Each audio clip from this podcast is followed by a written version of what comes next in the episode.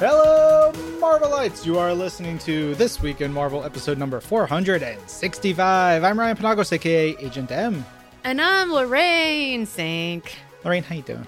I'm great. It's fall now, and I don't care about anything except for fall. Give me leaves. Give me spooky stuff. Uh, give me a, a, a cool chill. Give me a warm PSL. That's all I'm about. A pumpkin spice latte. it's like, what is that? I don't even know that they're very good, but I just like the season so much. I made a pumpkin donut cake, Mm. which was delicious. Fun fact you just use donut dough to make a cake, and it's good. Yeah, it falls the best season. There's no question. Especially if you're in like the Northeast, New York. Man, it is delightful. So good. How, how are you doing? So the baby got up in the middle of the night and I was so tired that I couldn't keep my eyes open, but I so I had picked her up instead of like rocking her back to sleep. I had to bring her into the bed or else I like it would have been a catastrophe. And then we woke up 3 hours later. That's it Yeah, babies seem hard. Yeah. you know what? Advice, especially to our two producers listening as we record, and anybody out there, if you're young and you're thinking about having babies at any point in your life, do it when you're young. That's for real. Do it when you're young. Oh my goodness. But you know what? I wouldn't have been able to have Catherine Grace if I did it, you know, if we had a baby when we were younger, and so it all works out. But we're not here to talk about babies or spunkin pice lattes or A uh, spunkin pice. we are here to talk about everything happening this week in Marvel, whether it's games, comics, movies, TV, or more. Uh, Lorraine, there was something something kind of big that happened this uh, previous weekend. Yeah, yeah. There was a WandaVision trailer. Marvel Studios WandaVision. Baby, I mean, we got our first little look at it, I think, in February of this year. You know, we just got it sort of peppered in that initial Disney Plus, but we got our first full, full, full trailer, and it looks so good. I particularly am so obsessed with the look of this show because you're seeing all these sort of like really fabulous costumes, and it very much looks like old timey TV sitcoms through the decades.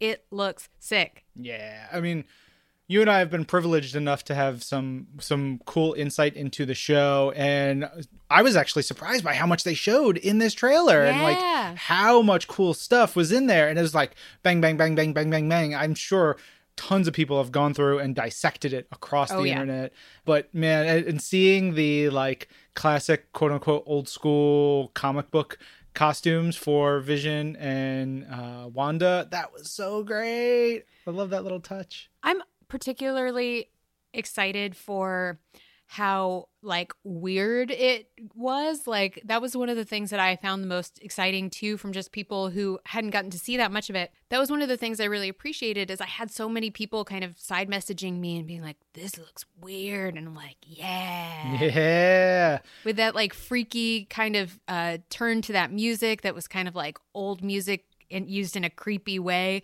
i'm just like bring it and plus it's given me a case of the fall spookies a little bit so i'm into it i'm into yeah. it Yeah. Uh, so definitely, if you haven't watched that yet, it's up on Marvel's YouTube and Marvel.com and all of our social pages. You, you really can't miss it. And there are WandaVision social pages for you to follow and uh, so much more. So get ready for that as it is on its way. Another big thing this week is that we've got brand new release dates for Marvel Studios' next slate of movies. Lorraine, what do we got? Yeah, Marvel Studios Black Widow will now land in theaters on May 7th of 2021. We've all seen the trailer and we love it. We can't wait. Marvel Studios Shang-Chi and The Legend of the Ten Rings is going to arrive in theaters on July 9th of 2021 and Marvel Studios Eternals opens in theaters on November 5th of 2021. We are so close to 2021. It's I just I can't wait now. It's the year is building up. It's going to be fantastic. Everything's going to be wonderful in 2021, Lorraine. Wonderful. It's just one more reason to get through this year. Yeah. Wait, I, we you know what? Before we even get through that, we have a wonderful thing that dropped this year. It's a brand new article about Hulk hands. Now, if everybody uh if you don't know, Hulk hands were these amazing sort of play in like toys, but they were, you know, like play items. Yeah, they they're like uh I believe what the kids call them is they're um like role playing items. So you essentially are you can LARP with Hulk hands. They are big Yes. foam Hulk hands that you stick your hand in and wear like a glove, and then you can not hit another person with them. but they're so foam, you know, you can have a lot of fun and you, Yeah. you can they have uh like sound chip in them so when you smash them down they make a variety of different sounds, you know, Hulk smashing and roaring and, and all kinds of fun stuff. And um my co-host for Marvel's Polis podcast, Tucker Markus has uh spearheaded putting together an oral history of the Hulk hands. It's been he's been working on this for quite a long time and it's super cool. Um, a lot of it comes from our friend Jesse Falcon, who's been on the show a number of times, as well as Damon Nee, who um, has been at you know Toy Biz and Marvel and, and now Disney for pretty much as long as Jesse has, and was really instrumental into the Hulk hands. Uh, I I have in my office set up here um, a prototype for the Hulk hands that Jesse gave me years ago. It's the the Hulk. It's called Hulk Gamma Rage in parentheses mean and it's a like a voice box for the hulk hands. And it was how they tested the the way it would sound and when you smash it and stuff. Um and so like hulk hands are the coolest thing so if you want to learn about how these came together get some really cool insight definitely go to marvel.com and check out the hulk hands oral history And if you're a toy fan, there's a, a lot of cool stuff about just Marvel toys in general, so you'll really enjoy it. And because it's fall, we know it's uh, almost that time of year again. We have some New York Comic Con panels coming our way. It's going to be New York Comic Con X MCM Comic Con Metaverse, which means you're going to get some more uh, comic con goodness from home uh, you can check it out at findthemetaverse.com so all the panels are going to be free for fans. You don't need a badge or anything and they're going to air on the new york comic-con youtube channel. Um, and you can also get basically all the info that you need about what's coming up at findthemetaverse.com so ryan what are what are our panels? Yeah, so it looks like Thursday, October 8th, we have two panels. There's one at 12:35 uh, that is going to be the Women of Marvel panel, which is always uh, a huge one at New York Comic Con and San Diego Comic Con. So this will be a big virtual panel for the Women of Marvel and just our celebration for um, that we've been doing. Gosh, it's been what 11 years now doing Women of Marvel panels. Yeah, it's been it's been a long time, and I do want to call out that that is Eastern time. Um, so if you're in a different time zone, keep that in mind because it is New York Comic Con, so we are going in Eastern time. That's right. Good point.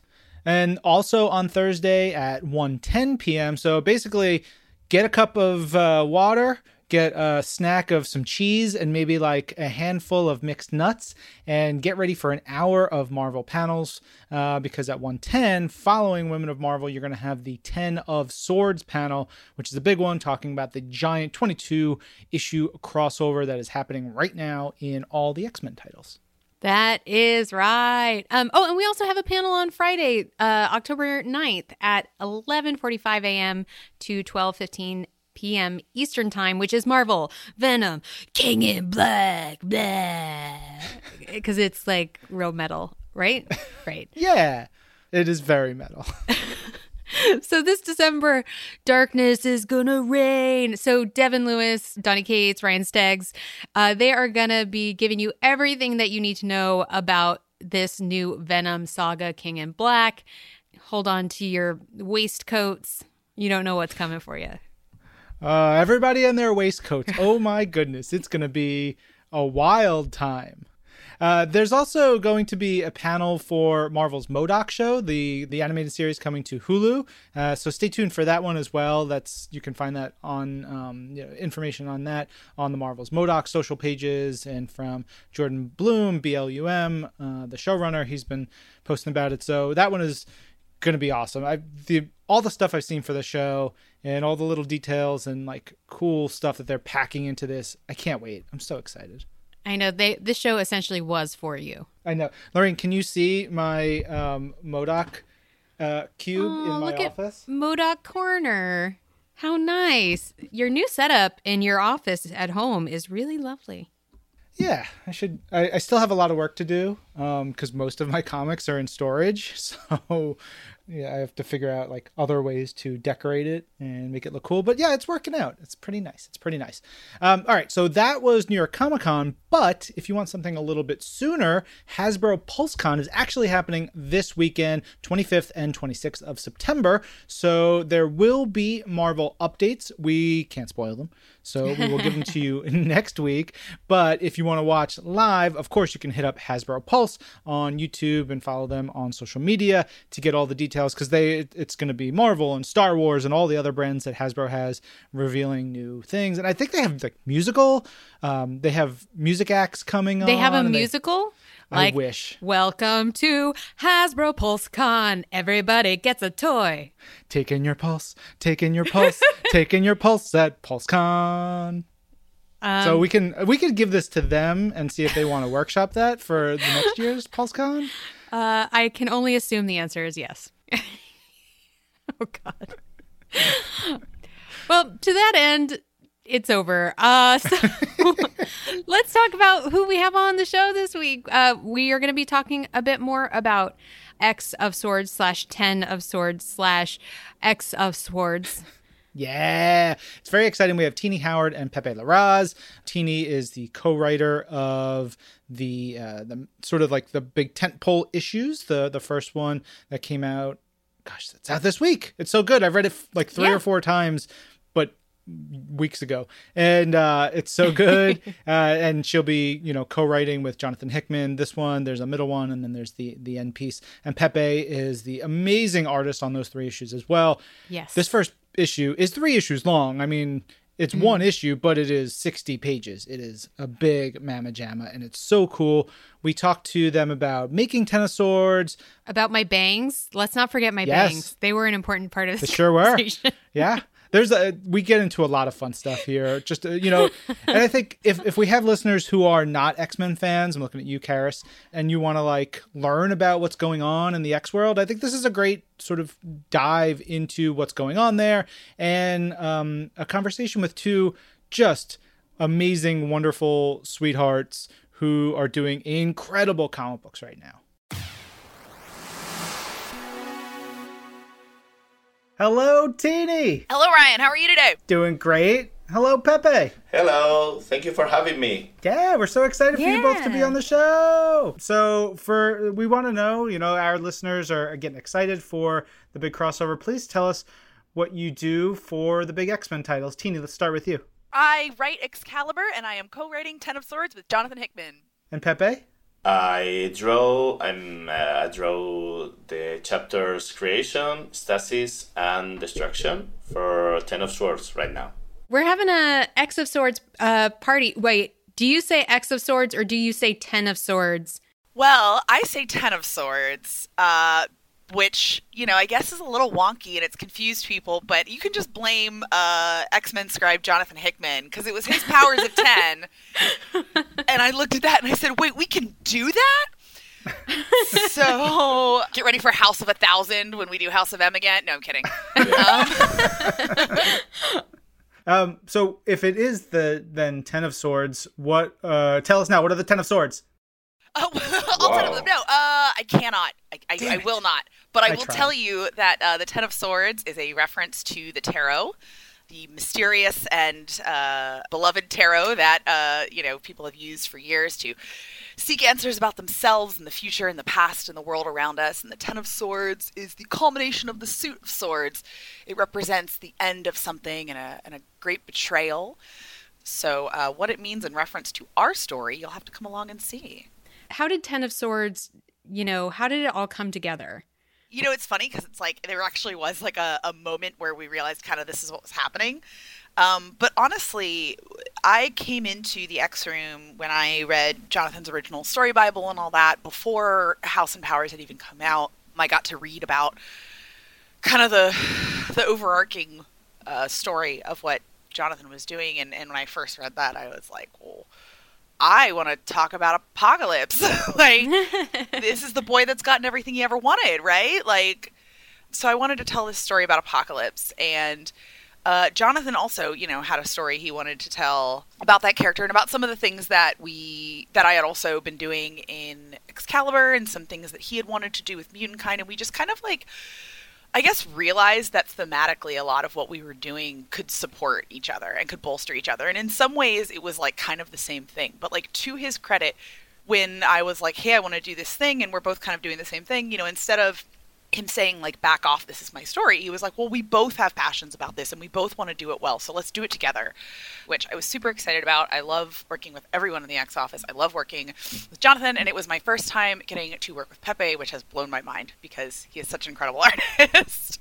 Let's say we have listeners here who aren't reading any of the x books and you know they they they come to you and like you know how how do you pitch this title to them you know, both from both of your perspectives, you know, because Pepe, you're reading the scripts and, and going through and then putting this together. And then Tini, you, you know, you just talk about working with Jonathan. We, I even know we have some listeners who have tried out X-Men titles because of us talking about them here on this show and some of our other shows.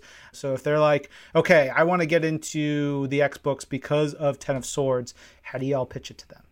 One thing I've said that uh, you know I could get really into the like the cerebral magical thinking high level stuff but the honest like truth of so much of this is one of the greatest joys of writing excalibur and then getting to do ten of swords which is this event that is very tied to our excalibur book. If you haven't been reading it um, that's okay but you might get even more out of ten of swords if you want to check that one out too.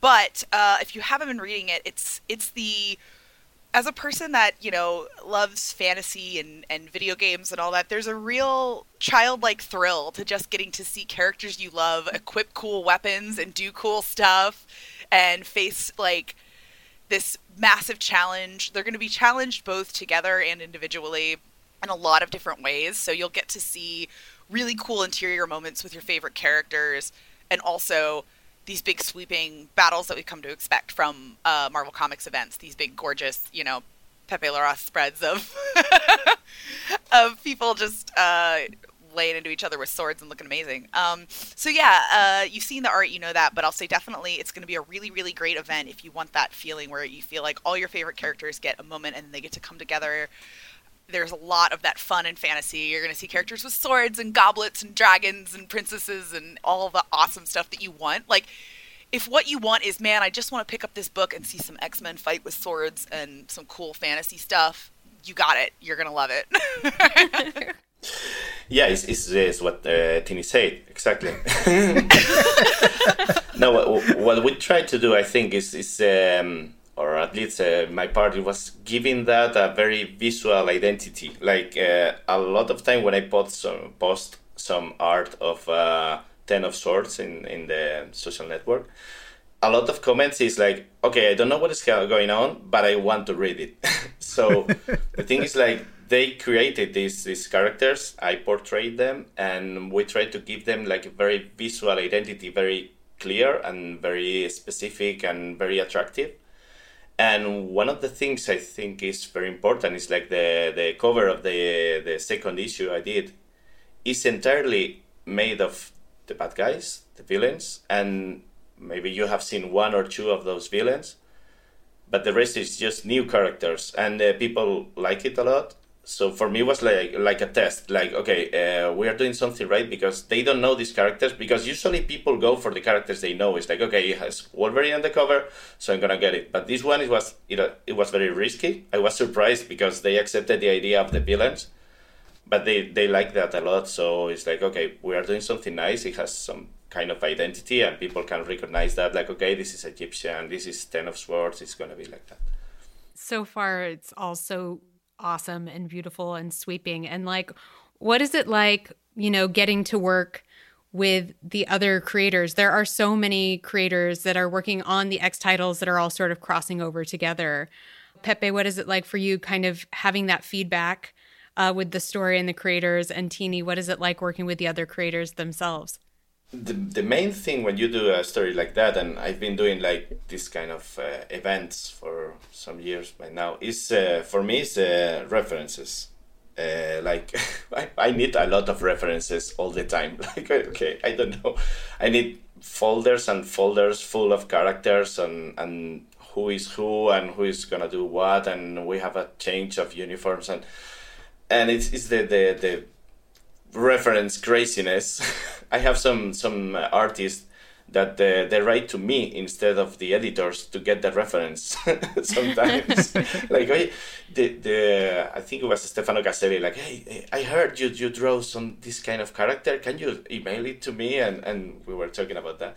So it was like ah, kind of mess and and fantastic at the same time because I think comics are most of all. Uh, above all is collaboration. I mean, uh, American comics especially is collaboration. Uh, we are alone in our rooms doing comics, but we are in contact with the, all the people, and, and and we try to do this uh, like a common effort. And I think is the most beautiful part of it the the feedback uh, by by by Tini is fantastic all the time because it's like ah, I love it.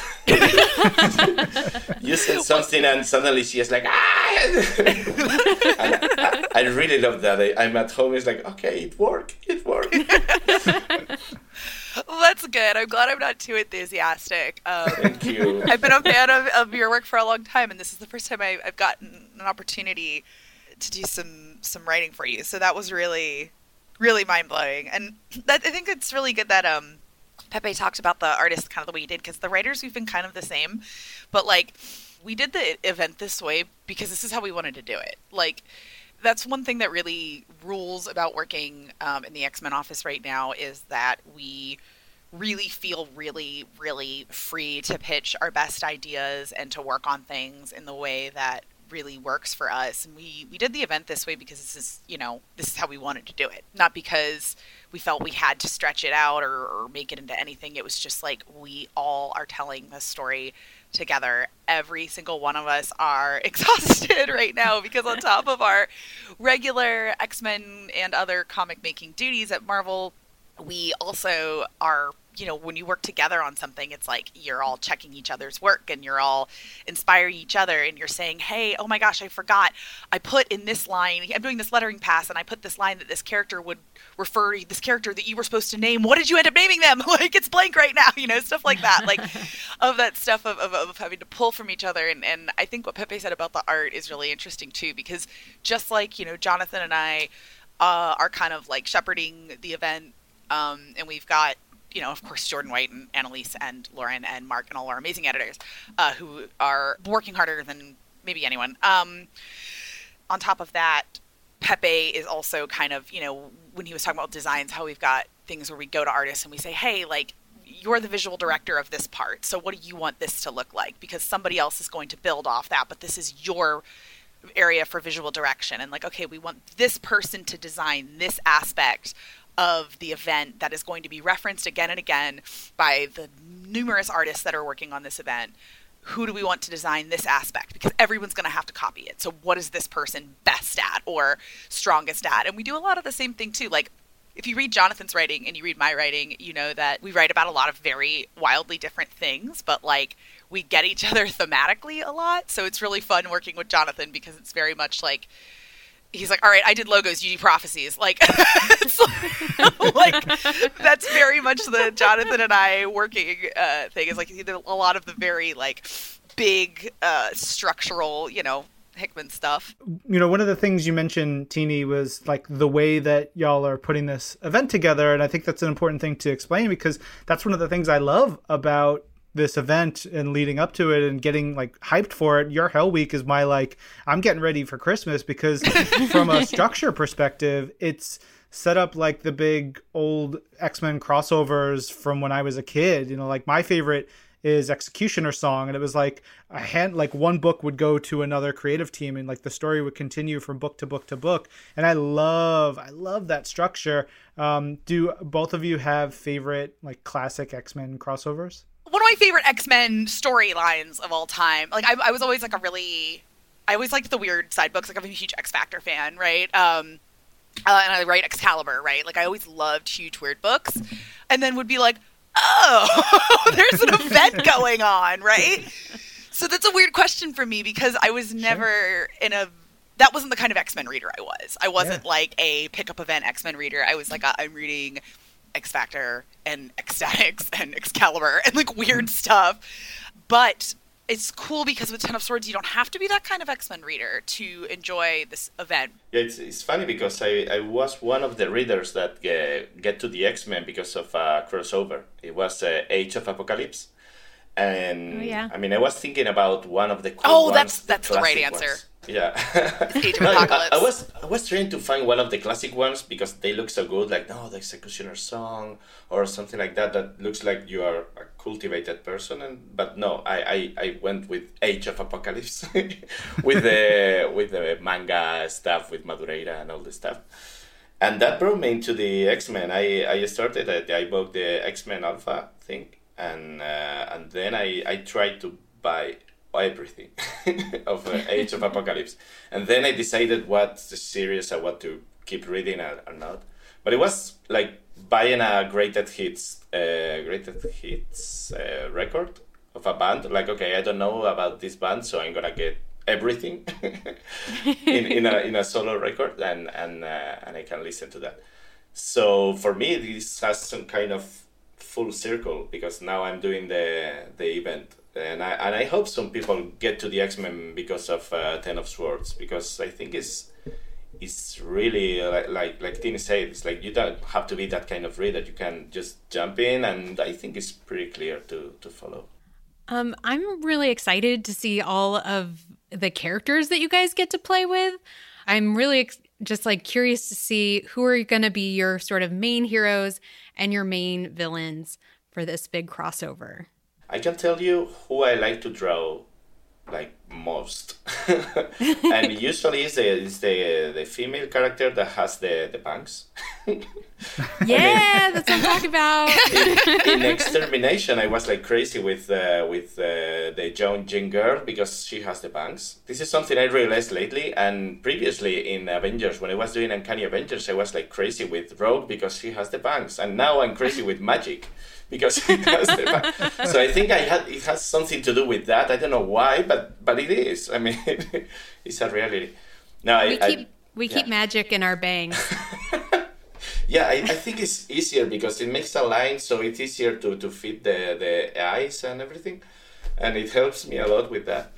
I was I was gonna say when they were like, "What do you have a favorite character to draw?" I was gonna be like, "Magik? Is it Magik?" Because you draw the hell out of Magik. Like you, every single Magik you draw is like the best Magik I've ever seen. But So- you, you, you see that I draw Magik every chance I have. It's like, ah, you have to make a cover for a free comic book day. Okay, can I draw Magik? And that, yeah, and it's gonna be Magik. I mean, yeah, of course. And the way uh, the way you, you write her, the the dialogues, the she's so tough and at the same is so weird.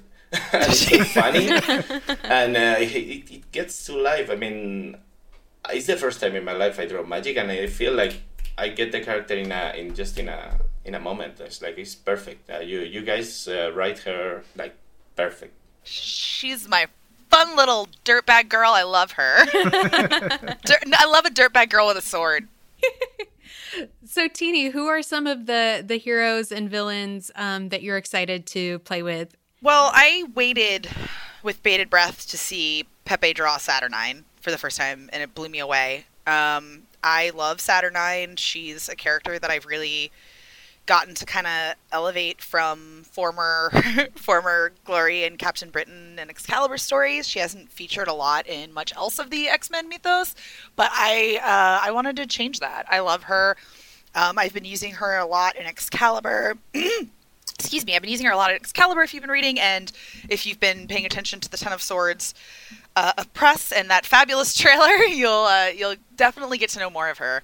I really have just had the time of my life building what we've been building in Excalibur and Ten of Swords, and like Saturnine is such a huge part of that, and part of it was because like she's a character other people have written before, sure, but like she never. I don't know. I, I feel like I it's one of the first times in my career that I'm like taking a character that nobody really cared about and really elevating them into something that's really important to me and I think really important to the X Men and the Marvel universe as a whole. Um, and I'm just having a blast with it. Like I love.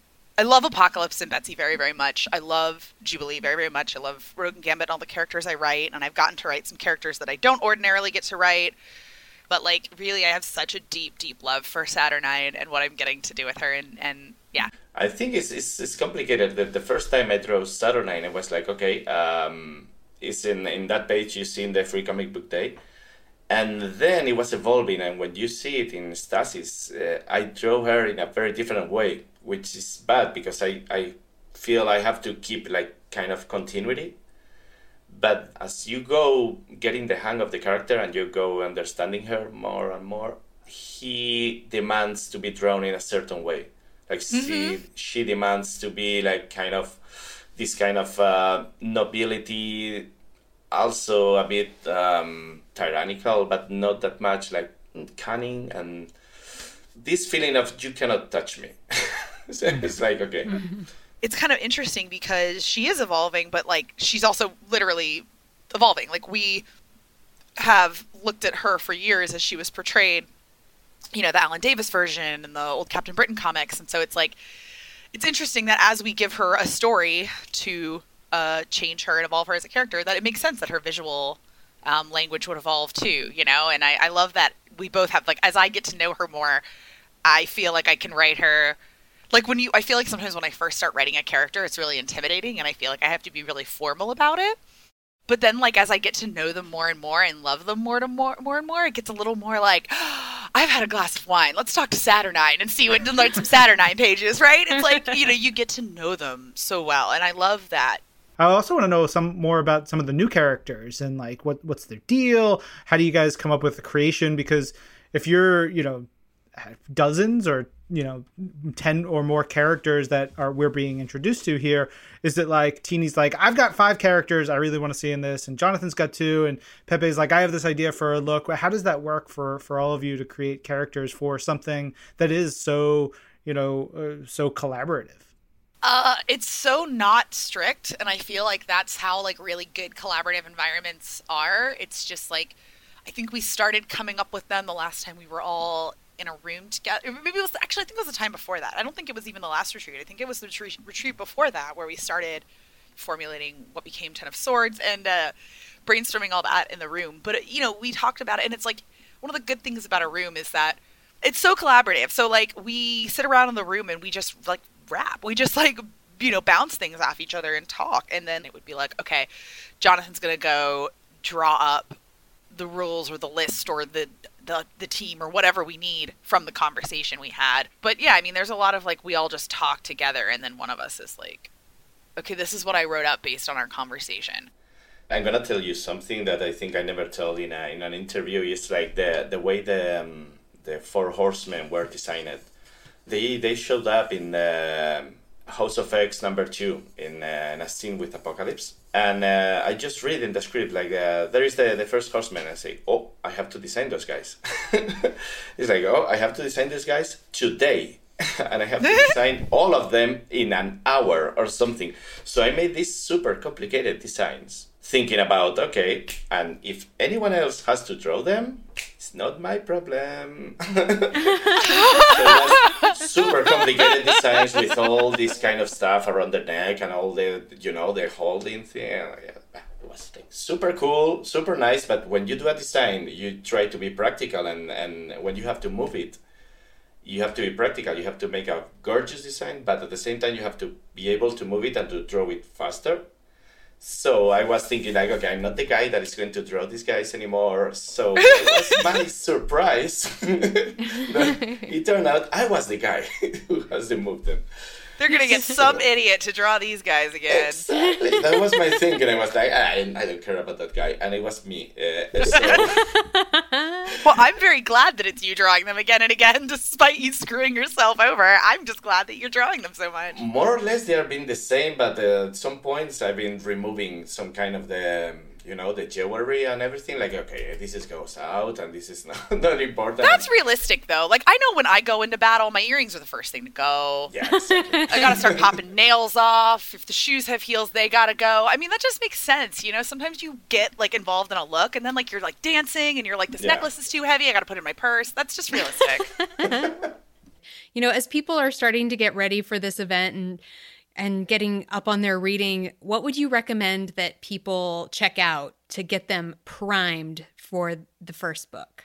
I mean, I'm gonna say classic Excalibur and Captain Britain if you like that stuff. Like you won't you don't have to know that stuff. Like part of my job is reading all that old stuff because I love it and then like highlighting the stuff that I think is coolest so you go back and check it out, right? Like if you guys read Saturnine stuff and you're like, she's super cool. Oh my god, she sounds amazing. She's the coolest voice I've ever heard. Um, you like if you want to go back and learn more about Saturnine, then like that's there for you in the Captain Britain Excalibur books, but you don't need it. Um, but I will say, if you're going to read Ten of Swords, you might be a little confused if you haven't read any of the current Excalibur. um, but you should. Betsy Brad- Braddock is Captain Britain now, and she's, I think she's doing a great job. Pepe, you mentioned you have like folders and folders of of you know resources and stuff. What's the most fun like books for you to go back to as you're prepping for a story like Ten of Swords? Well, this is something that happens to me a lot. That the, um, I don't think I have the all the culture on on American comics that I should. Actually, I'm gonna confess that uh, I'm reading uh, New X Men now. oh, but are you enjoying it? It's one of my favorite yeah. books. I mean, yeah. it's blowing my head off, but but I'm reading it now, which is like okay, I should have read this uh, like thousands of years ago, but yeah, I'm reading it now. I'm reading okay, the but... new New Mutants now, like yeah that Bill Yeah, that means stuff. you get to enjoy all these amazing comics for the first time, though, which is yeah, so cool. Because I know sometimes it's like you wish you could go back and read something for the first time. So I love mm-hmm. when my friends do that because I'm just like, oh, tell me when you get to this part. It's so good. I I just keep going in the internet and, and keeping the images that suggest something when I'm looking for an idea or something for a design or something. I just keeping uh, images that kind of suggest something. It's not I'm gonna copy them, but they bring ideas to me. So I have a folder that is something for later. it's like images for later that I'm gonna use them at some point. They they give me good ideas, but I don't know exactly for what. It's like okay, I need this and I did this, this, this, and it's just my Pinterest all the time. Do you just keep Marvel art, or do you sometimes you're just like, I need some pictures of dragons? Yeah, yeah, yeah. Well, actually, I I, mm, I try to not to look into comics that much when I oh. looking for ideas. I, I try that. to look out of the um, out of the box. You try to get inspiration from other art, so yeah, that exactly. comics isn't just people making comics and drawing comics that are based on comics. You look at art and style and and and theater and movies and things in the other world exactly. that inspire you. Totally, yeah, I do that too. Fashion or even like fashion, like post-apocalyptic fashion. There is a thing if you look for post-apocalyptic yeah. fashion. There's a lot of pictures of people with amazing things, especially and, these days. Yeah, yeah. well, yeah. the reference instead of the design is a really good way yeah. to put it. Like that's much more clear for artists than it is writers. But as a writer, it's like I'm kind of trying to do the same thing, you know, where it's like I love when I write for an artist and instead of saying you know, she closes one eye and turns the corner of her mouth up. It's like she winces, like she's not sure if this is a good idea, you know, and like an artist who's like, yeah, I know what that looks like. We get it. Like we both, because then it feels like working with Marcus To on Excalibur is like this too. Like it feels like you know you guys know these characters together like they're like your your friends that you're showing to the rest of the world and you're like you know like i love getting with artists it's like you know how she is and it's like oh yeah she gets like that. It's like she's not real. We're creating her but um but like you get to like you know these people. So yeah like it's like if I were telling you about Lorraine or Ryan, I could just show you a picture and give you their first and last name, or I could tell you about what kind of people they are and like why I like them and that stuff. A, yeah, a lot yeah. of trouble. A lot of trouble. um, what is how, how do you see the X Men, and has that changed? You know, just the overall sort of like the greater X Men. Has that has your perspective on the X Men changed as you've gone through some of you know the biggest changes that the the characters have gone through and the way that our fans perceive them? Like this is a huge time for the X Men. Has that changed the way you look at these characters? I think the the main um, difference we can find with the today's X Men from yesterday's X Men, if you can call it that way, is like they are not so concerned about fitting in the world, but doing their own version of the world. I think this is the the main thing, the the main change. Like they they don't try to fit anymore. They don't try to ask for permission to live and to coexist they don't uh, they are not asking for that anymore and and that is like upsetting a lot of people i understand but i think it's a um, it's a very logical path for them to to follow. Yeah, I mean one of one of my favorite X Men eras uh, X Men books, and frankly, one of my favorite Marvel comics is Morrison Quitely's New X Men. Um, and I that was the that was like I had read a lot of like weirder X Men books before that, but never really connected to the main team until that book. And that's when I was like, oh, oh, I love the main team because they're like confident and they have power and influence, and like they feel like you know a little bit like the punk rock Avengers, right? Where it's like they they're superheroes, but they're they're hated and feared, and they're like, well, we don't care, we know what's best anyway. Um, as a Scorpio, I love that. As a Scorpio, the idea of being hated and feared, but people having to defer to me because I know what's best is literally my fantasy.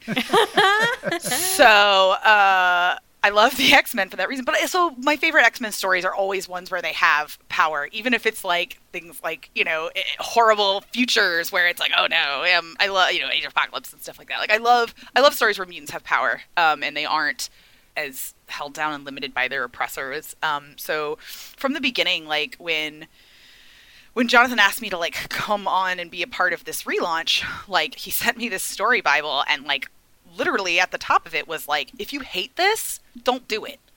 Like, if you, like, I know this is a cool opportunity, but if you read this and you're like, this isn't the X Men, I want them to live in Westchester and run from Sentinels, and that's the only X Men to me, which is a valid take that a lot of fans have, like, then this isn't the gig for you. And I read it and I was like, this is absolutely the gig for me because those other mutant stories are the ones that I feel less connected to. Like, the biggest thing for me, the thing that I came to the very first X Men room with, the thing that I sat down and said, "This is the thing I want to talk about." And if you don't know what the, if you do, guys don't want this, then I got to go back to the drawing board.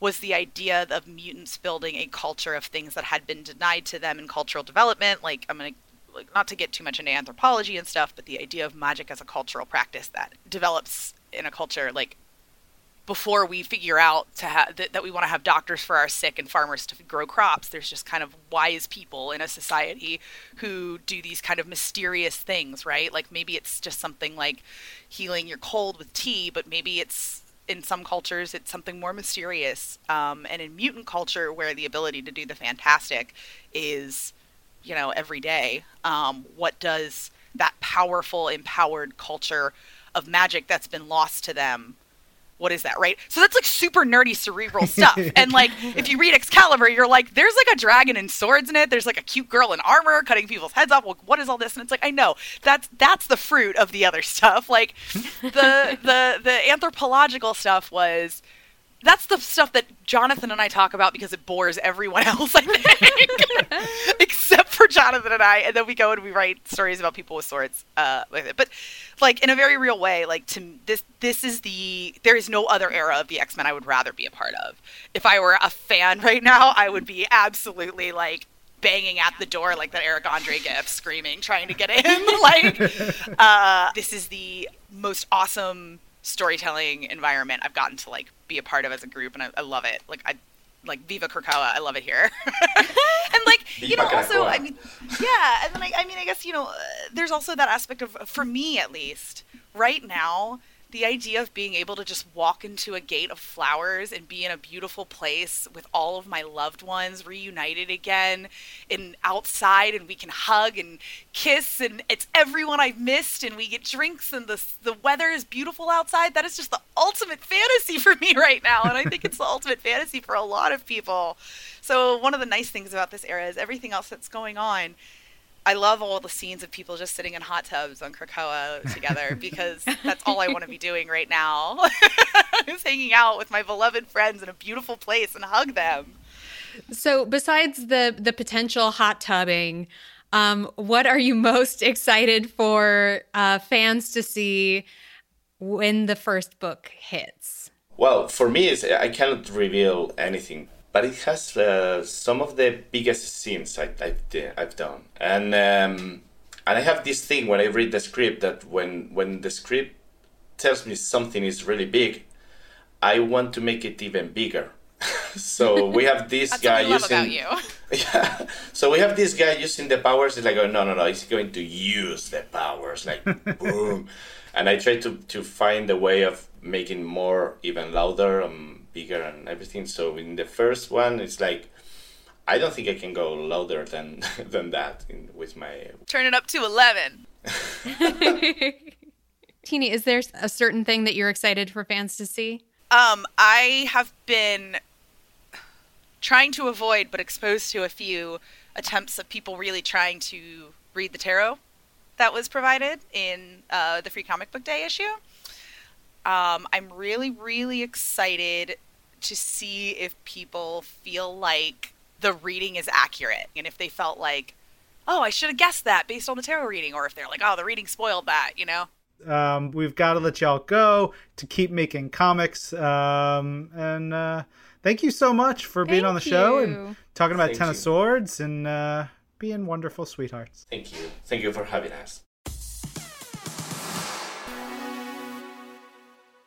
All right, big thanks again to Tini and Pepe. Uh, if you haven't yet picked up Ten of Swords, what is it, Creation? Ten of Swords Creation number one came out last Wednesday. So if you haven't read it, go read it. It's so delightful. And then look out for all of the more books. Yes.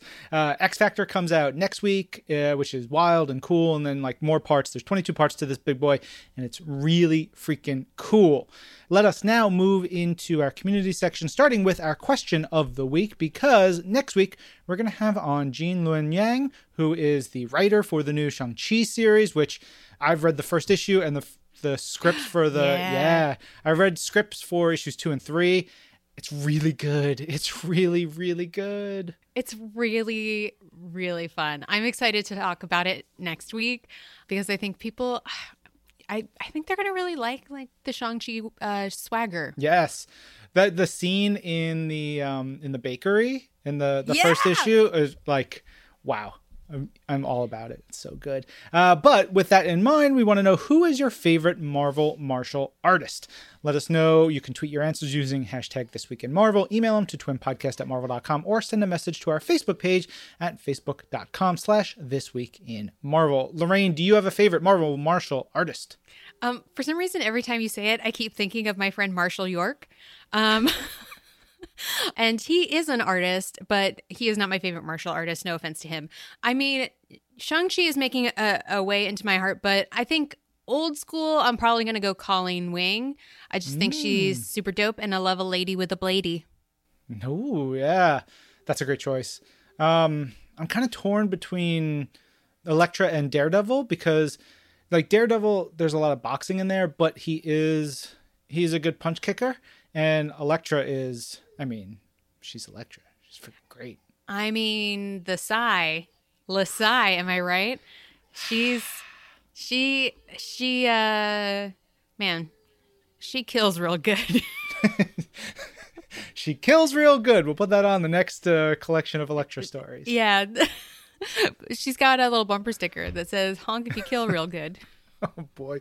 Uh, oh, there's an issue of Secret Avengers coming up with basically opens with Elektra and Doctor Strange getting down and like it's happening and it is Oh. Oh. it is wild.